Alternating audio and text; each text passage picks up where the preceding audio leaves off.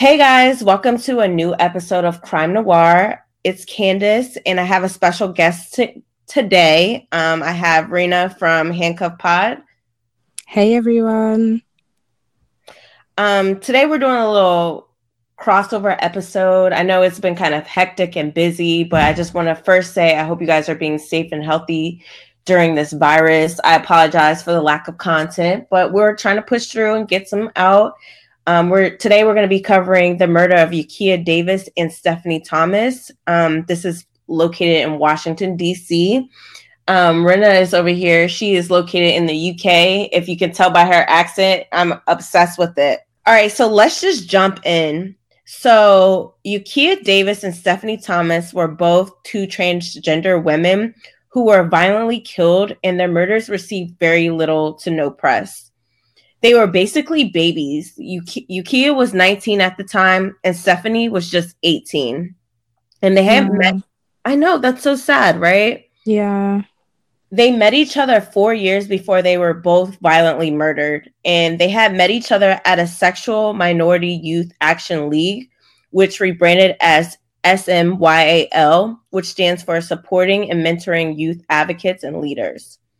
It's the only organization in the Washington, D.C. area that is dedicated to the lesbian, gay, bisexual, and transgender youth. And SMYAL brands itself as a safe space for LGBTQ youth. Per their website, they provide community training and education programs, which include helping educate the community on LGBTQ youth and providing safe spaces for the community. They also have like weekly support and discussion groups that discuss various topics such as relationships, sexual health, drug abuse, etc. When Stephanie and Ukea met each other, they were in the process of transitioning to women. Stephanie was adopted at three months by her mother, Queen Washington, and Stephanie began to identify as a female at about eight or nine. Stephanie's family was accepting of her transitioning, but on the contrast, Ukea, who was raised by her godmother, rejected her gender identity. Where were these um, women from? They're from Washington, D.C. No, their um, ethnicity. Oh, uh, black? I don't know. American. Ukea began identifying herself as transgender at age 15, and Stephanie began at age 14 going by her name. Sadly, both Stephanie and Ukea were targeted due to their gender identity as people just thought they were gay. And the harassment became so much that they dropped out of school due to bullying, which is really, really sad because children should be able to be themselves and go to school and it should be a safe space. There shouldn't be any of this bullying, not going to school because of stuff like that. And that just really gets under my skin. Oh my gosh, I hate bullying with a passion. Mm-hmm. Like it really irks me. Like really, really irritates me. It's it's bad over here. We have campaigns. I remember being in school and there would be people like organizations that would come in to speak about bullying because there were young people committing suicide over it. Yeah. Um, but it's weird because when you're in like um, secondary school for us, which is equivalent to high school or mm-hmm. middle school, mm-hmm. um, it was very normal to pick on each other mm-hmm. and to run joke and to cuss each other. So a lot of people would turn around today and say, "Well, you you needed tough skin." Mm-hmm. Like, yeah, I remember um, being teased, and what well, you just have to take it, kind of thing, or give it back. Like, um, but yeah, obviously, not every child is equipped in that way, and it's not fair to say to every child, "You just need to learn how to deal with it." I completely agree with you. And I almost feel sorry for this current generation because they have like the internet to use to bully each other. And I just can't imagine. I mean, I'm not old, but this is when social media was like first taking off, was when I was in high school. So it's like I couldn't imagine going to school now and like people bullying you online and stuff like that. I just couldn't imagine that. No, we was lucky. Like and and back in the day, if you was in school and um you was getting teased, it was you had to be creative. Like you had exactly. to think on your feet. Whereas exactly. now Exactly. We have these little sad weirdos behind their keyboards who, who probably think the whole day of just trying to bring you down. Exactly. Exactly. Anyway, let's get back to the case. So they both ended up dropping out of school due to the harassment, which is extremely sad to me. But they bonded so closely that they even ended up getting an apartment and living together in Southeast Washington, D.C. Stephanie's mom, Queen, ended up getting her a car because she didn't feel safe with her daughter walking through Southeast at night, which mm. I don't know if you know, but Southeast um, has a reputation or had a reputation for maybe not being the most safe part of DC, but over the years through gentrification, it's kind of uh, you know taking on a different turn. But back then, okay. in 2002, or it wasn't the safe uh, safe spot to be in. Oh, okay. I never knew that. So, excuse me. So sadly, on April 12, 2002, Stephanie and Ukea went to visit their friends in an apart- apartment near them. Stephanie Ukea said they were going to get cigarettes and left their friend's house at around 11:30 p.m. to go get some cigarettes at a local gas station. They were not seen again until 3 a.m. At approximately 3:25 a.m., Stephanie and Ukea were sitting in Ukea's car, which was a to- Toyota Tercel. Oh my goodness, that was a tongue twister. They were sitting at the mm-hmm. corner of 50th and C Street, which is in Southeast, which wasn't too far from their apartments. And a black vehicle pulled up beside the car and opened fire on Yuki and Stephanie. The weapon of choice was a semi automatic weapon. The car then sped off, and another man in another vehicle got out to see what occurred. Ukea had died instantly. However, Stephanie was still alive. The stranger then nudged Stephanie to see if she was alive and she moaned. However, the black vehicle then came back and the passerby mm-hmm. decided to flee. The perp then got out the car and shot Stephanie again and then drove away again. Stephanie and Ukea were both shot 10 times in the head and body. They both were dead by the time first responders pulled up to the scene, which is so sad to me. Oh my goodness. I feel goosebumps. I know. I goosebumps. Like, this Literally. is really, really like, because at first I thought it was like, is this a random attack? And, but no, it sounds personal. Let's discuss. Let's discuss. Well, we'll get there. We'll get there.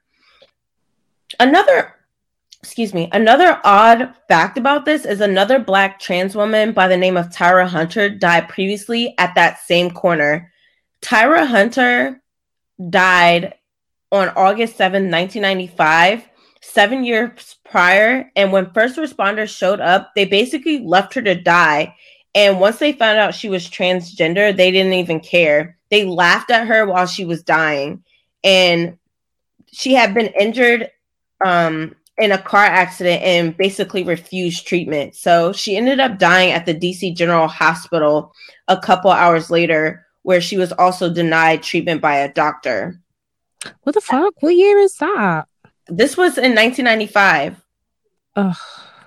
So as a result of this, she her mom ended up getting um, suing the city and received a 1.75 million dollar settlement, which even in 1995, uh, that's not a lot considering you lost your daughter. Like that's not cool. No, like not no cool. amount is ever gonna bring that person back to you. So here's where it even gets even deeper is that the same fi- company that handled in quotation marks Tyra during this car accident also responded to Ukea's and Stephanie's murder. So they were barely doing stuff for her, why would they do stuff for these other two girls that got killed? You know what I mean? Mm. And also, um, the way they responded to Ukea and Stephanie's murders were is just deplorable, and I'm disgusted. Witnesses stated that Stephanie and Ukea's bodies were dragged from the car, and that Stephanie's body was dropped face first on the ground. right, right. Did this come from witnesses? Yep. Yep. So allegedly, a firefighter used his foot to turn over Stephanie's bleeding body. And this is just absolutely disgusting and downright deplorable on how this person treated them during them dying. It's just evil. It's vicious. It's I could go on and on, but I won't. So let's discuss. So what happened? My personal belief is well, let's let's back up. The police have no real motives as to why they were murdered. However, they believe it is possible for it to be a hate crime, which I'm kind of believing so too, because if you shoot two people 10 times each, that's not, you know, something that happens by coincidence. Oh no, but I still feel like there's a personal element to it. So even if it was a hate crime, that person studied them. I that agree. person knew who to to attack. That's so Congress, disgusting. Very disgusting. Congresswoman Eleanor Holmes Norton, sorry if I'm saying her name wrong, wrote to former police chief Charles Ramsey and asked that the murders be investigated as a hate crime. He replied that they were being in, being investigated as hate crimes, but mm, I'm I'm debating that. Also, Sergeant Brett Parson, who at the time was over DC's police department's gay and le- um, lesbian liaison unit, indicated that attack might been might have been personal due to the number of rounds fired, which I agree. Um, allegedly, there was a rumor floating around in the community that Stephanie and Ukea were were killed by men who picked them up and didn't know that they were transgender. Again, even if that was a case, that is not a rational um, reason to harm somebody. If somebody lies to you or do, does something you do not like, that does not mean you get to shoot them point blank 10 no. times. I'm not trying to hear it. That's not no. a justification. That's not an excuse. Period. We just putting that out there. The families of Stephanie and Ukea indicated that once they transitioned into women fully, they were harassed by men in their neighborhood, which I can believe. Uh, my personal thoughts, you guys, is that I believe it was a personal hate crime. And I believe that people are so bigoted and problematic that their hate makes them do very evil things. And I don't see this as any different. I feel like, like I've stated, if you shoot somebody 10 times, two people 10 times in a car, and hold on, let's let's discuss this key point. They came back circled around to make sure they were dead that's a hate crime and it's personal, period. What about you? What you think? I'm with you. Yep. Yep. Because it just like like I said, I got goosebumps. For two people to just be sitting down on the bench mm-hmm. and then be murdered, shot 10 times, and then they circle back around to shoot them again. They said they were going out to get cigarettes. Yep. And yep. I don't think that's very routine you go out every every morning at 3 a.m. to go get cigarettes. I'd have to agree with you 100%. I'd like to I like to add that the police once came on record to say they have um, suspects regarding their murders. However, they do not have enough evidence to make an arrest, and there is no names listed publicly. So I have no way of knowing who these suspects are. Do you know, I'm not surprised they don't have mm-hmm. enough evidence because what evidence would you have? Yep. That um, attack very planned. Yeah, very much so. Uh, police did offer a 50k reward for information regarding Stephanie and Ukea's murders. I'm not sure if that's still the case, but they definitely initially did. And there has been no arrest in this case, and it has not been officially listed as a hate crime. So that's just the 2020 update it's very sad to me. Um, it really touched me because a lot of times when LGBTQ members are murdered, I mean, black women and men, they get very li- very little visibility in the media as it is. So when you add gender identity and stuff like that, they get even less visibility in the media. So I think it's very important that we take time to just acknowledge our you know, gender, sexuality, sisters and brothers, and just make sure we're using our platforms to get their cases out as well. But it's just a really, really sad story. And I would just like encourage anybody, if you're listening out there, like I always do, If you have any information regarding the murders of Ukea and Stephanie, please contact the DC Homicide Branch at 202-277-9225. So let's get into some noir news. I know it's been buzzing like all over the internet that Tekashi Six Nine or however you say his name um got out of prison after he snitched on a whole bunch of people and everybody is like angrily watching his stuff and listening to his music. I wanted to know your thoughts on this matter. Well, I'm not part of everybody or the we or I didn't like him before he went in jail. Um, he just came across very obnoxious. Um, there is one song, the song he did with Nicki Minaj. I like that. FEFE. Yeah, yeah, I like that song too. That, mm-hmm he just looked irritating, and I didn't like the fact that he was a um, culture vulture. The fact that he used the N word, I just I wasn't here for him. Mm-hmm. Um, but me, I would have snitched. But then again, I'm not about that life. Mm-hmm. Like I'm not, I'm not a street person, so I wouldn't put myself in that position where I would have to snitch. And I feel like he really forced the lifestyle. Mm-hmm. Like he's a beg. Yeah. So, yeah, I'm not here for him at all.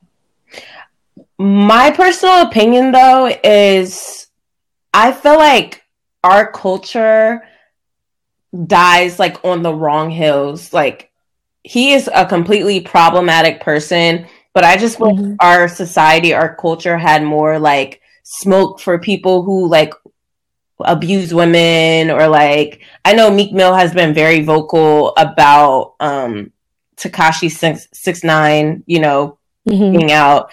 And I feel like yes, he is annoying, he's a troll, he's like I don't like him, but like focus that on these abusers out here, these rappers that hit women. You know what I mean?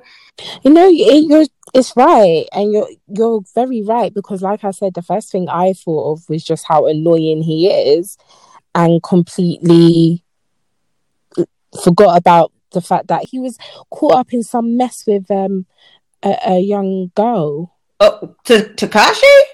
Yeah. Oh. And he and people do call him a pedophile. That's why I thought you said it. Oh no, I, I was, like, that. Oh, well, well, my point, I was stands, my point still stands the same because Meek Mill, mm. Meek Mill's or other rappers or other citizens' energy isn't because he's a pedophile; it's because he's a snitch. And I wish the yeah. energy was something different versus oh he's a snitch, he's the worst of the worst. Whereas it should be he's an abuser, he's a rapist, he's that. And that's why we disassociate with him. You get what I mean?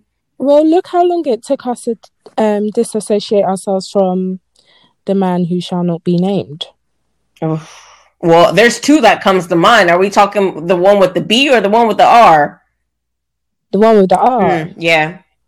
Um, and even I did a case about a UK artist um, who was charged with raping women as well. And it's like he was a part of this um, grime music group in the UK, and it's like crickets. Oh, yep, I know who you're talking about, and he he was he was very violent with his. Mm. Mm-hmm, yeah.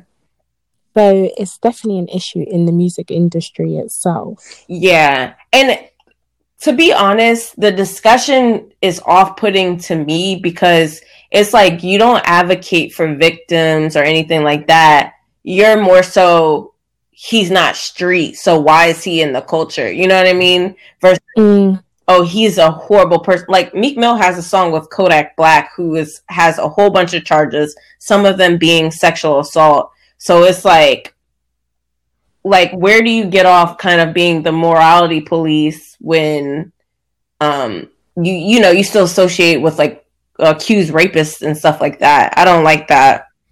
It's because majority of people have not cancelled him yet. Yeah, I agree. Because the same thing happened with the man that shall not be named. Mm-hmm. I agree. Like in all fairness, he's actually a musical genius. He is. But that blindsided everybody. He was doing all this sh- stuff out in the open. Yep. And we just turned the eye because majority of us was like, oh, he makes good music for every occasion. he is who he is. And now everyone's noticing, now everyone's turned their back on him. Right. And and and to be quite frank with you, if R. Kelly would have not um I know you said you're not naming him, but I am. it's fine.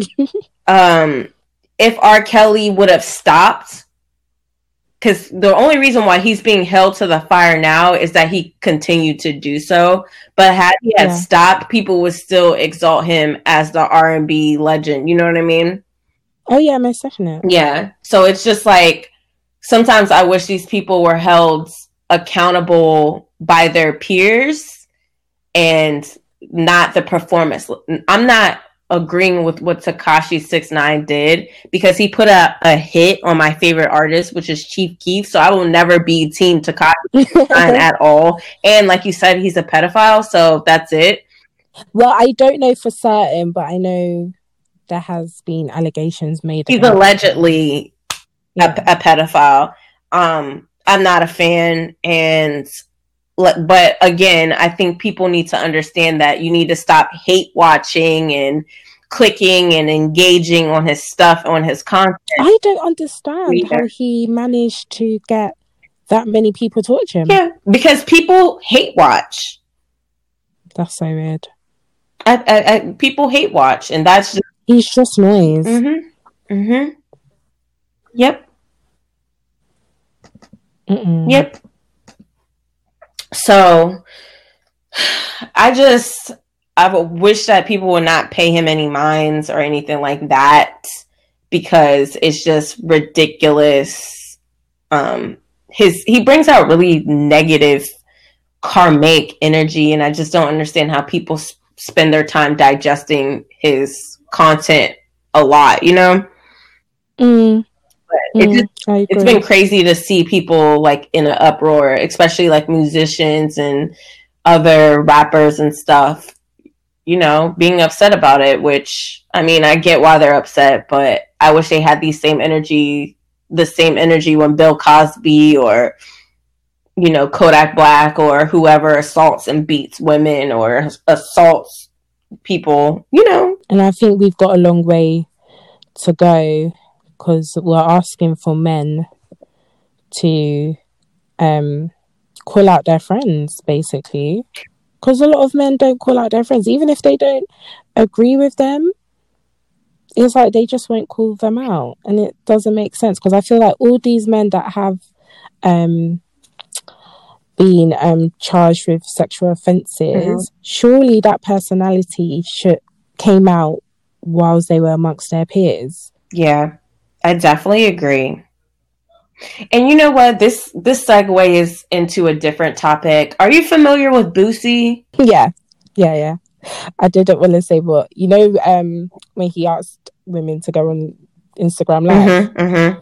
Yeah. Um, Boosie. This is kind of in noir news, y'all. As you guys are familiar, Boosie got on the live internet and said that he uh paid for his son to have sexual relations with a man. I thought that was re- I was really shocked because I was like, that's sexual abuse. If that child is a minor, that is sexual abuse. I wish that the rappers who have all this energy for Tekashi Six Nine kept that same energy towards Boosie because mm. you get what I'm saying. How is that? You guys are so hype about Tekashi Six Nine getting out, but Boosie, you know, saying he set his child up for molestation is is okay. I just need us, our culture, our people, to do a better job at examining um, predators within the community and using our energy to fight that versus somebody ratting. That's just my personal opinion. Yeah, but I think um, with the Boosie situation, um, what's different is that a lot of men don't actually think that's a problem and that's where we need to begin. Like a lot of men don't see that as sexual abuse mm-hmm. because it happened to them. Or you hear guys that lost their virginity to elder elder women where they were under the um, age of sexual consent. Mm-hmm. So they don't see it as abuse. They just see it as, oh, I was young and I got lucky. Yep. They don't. but which is quite sad. But don't realize it's still damaging whether it's a girl or a boy facing that kind of yeah. Yep. Toxic masculinity, but we won't go into all that. We're gonna be here for like another exactly, hour. Exactly, exactly. So I think that wraps up today's episode, and I appreciate you for coming on the platform and talking um, to me with me discussing this case. Do you want to drop your contact information? Yeah, so if you you can follow me on Instagram at Handcuff Podcast and Twitter at Handcuffed Pod. And thank you for having me as well. It was really interesting. And yeah, two black women from across the pond collaborating. Yeah. You know, we, we do this true crime thing as well. Don't get it twisted. Exactly. We're actually out here. Exactly. So you guys know where I'm at. Um, Crimex Noir on Twitter and Crime Noir the podcast. I am back, you guys. It's been a little minute, but let's be kind because it's been a whole pandemic outside. So I hope that you guys are staying safe and healthy. And I wish nothing but health to your families and whoever else during this time. And we will get through this together. Amen. Amen. Talk to you guys next week or whenever. I'm not even going to give you guys a consistent schedule right now, so don't even try to drag me.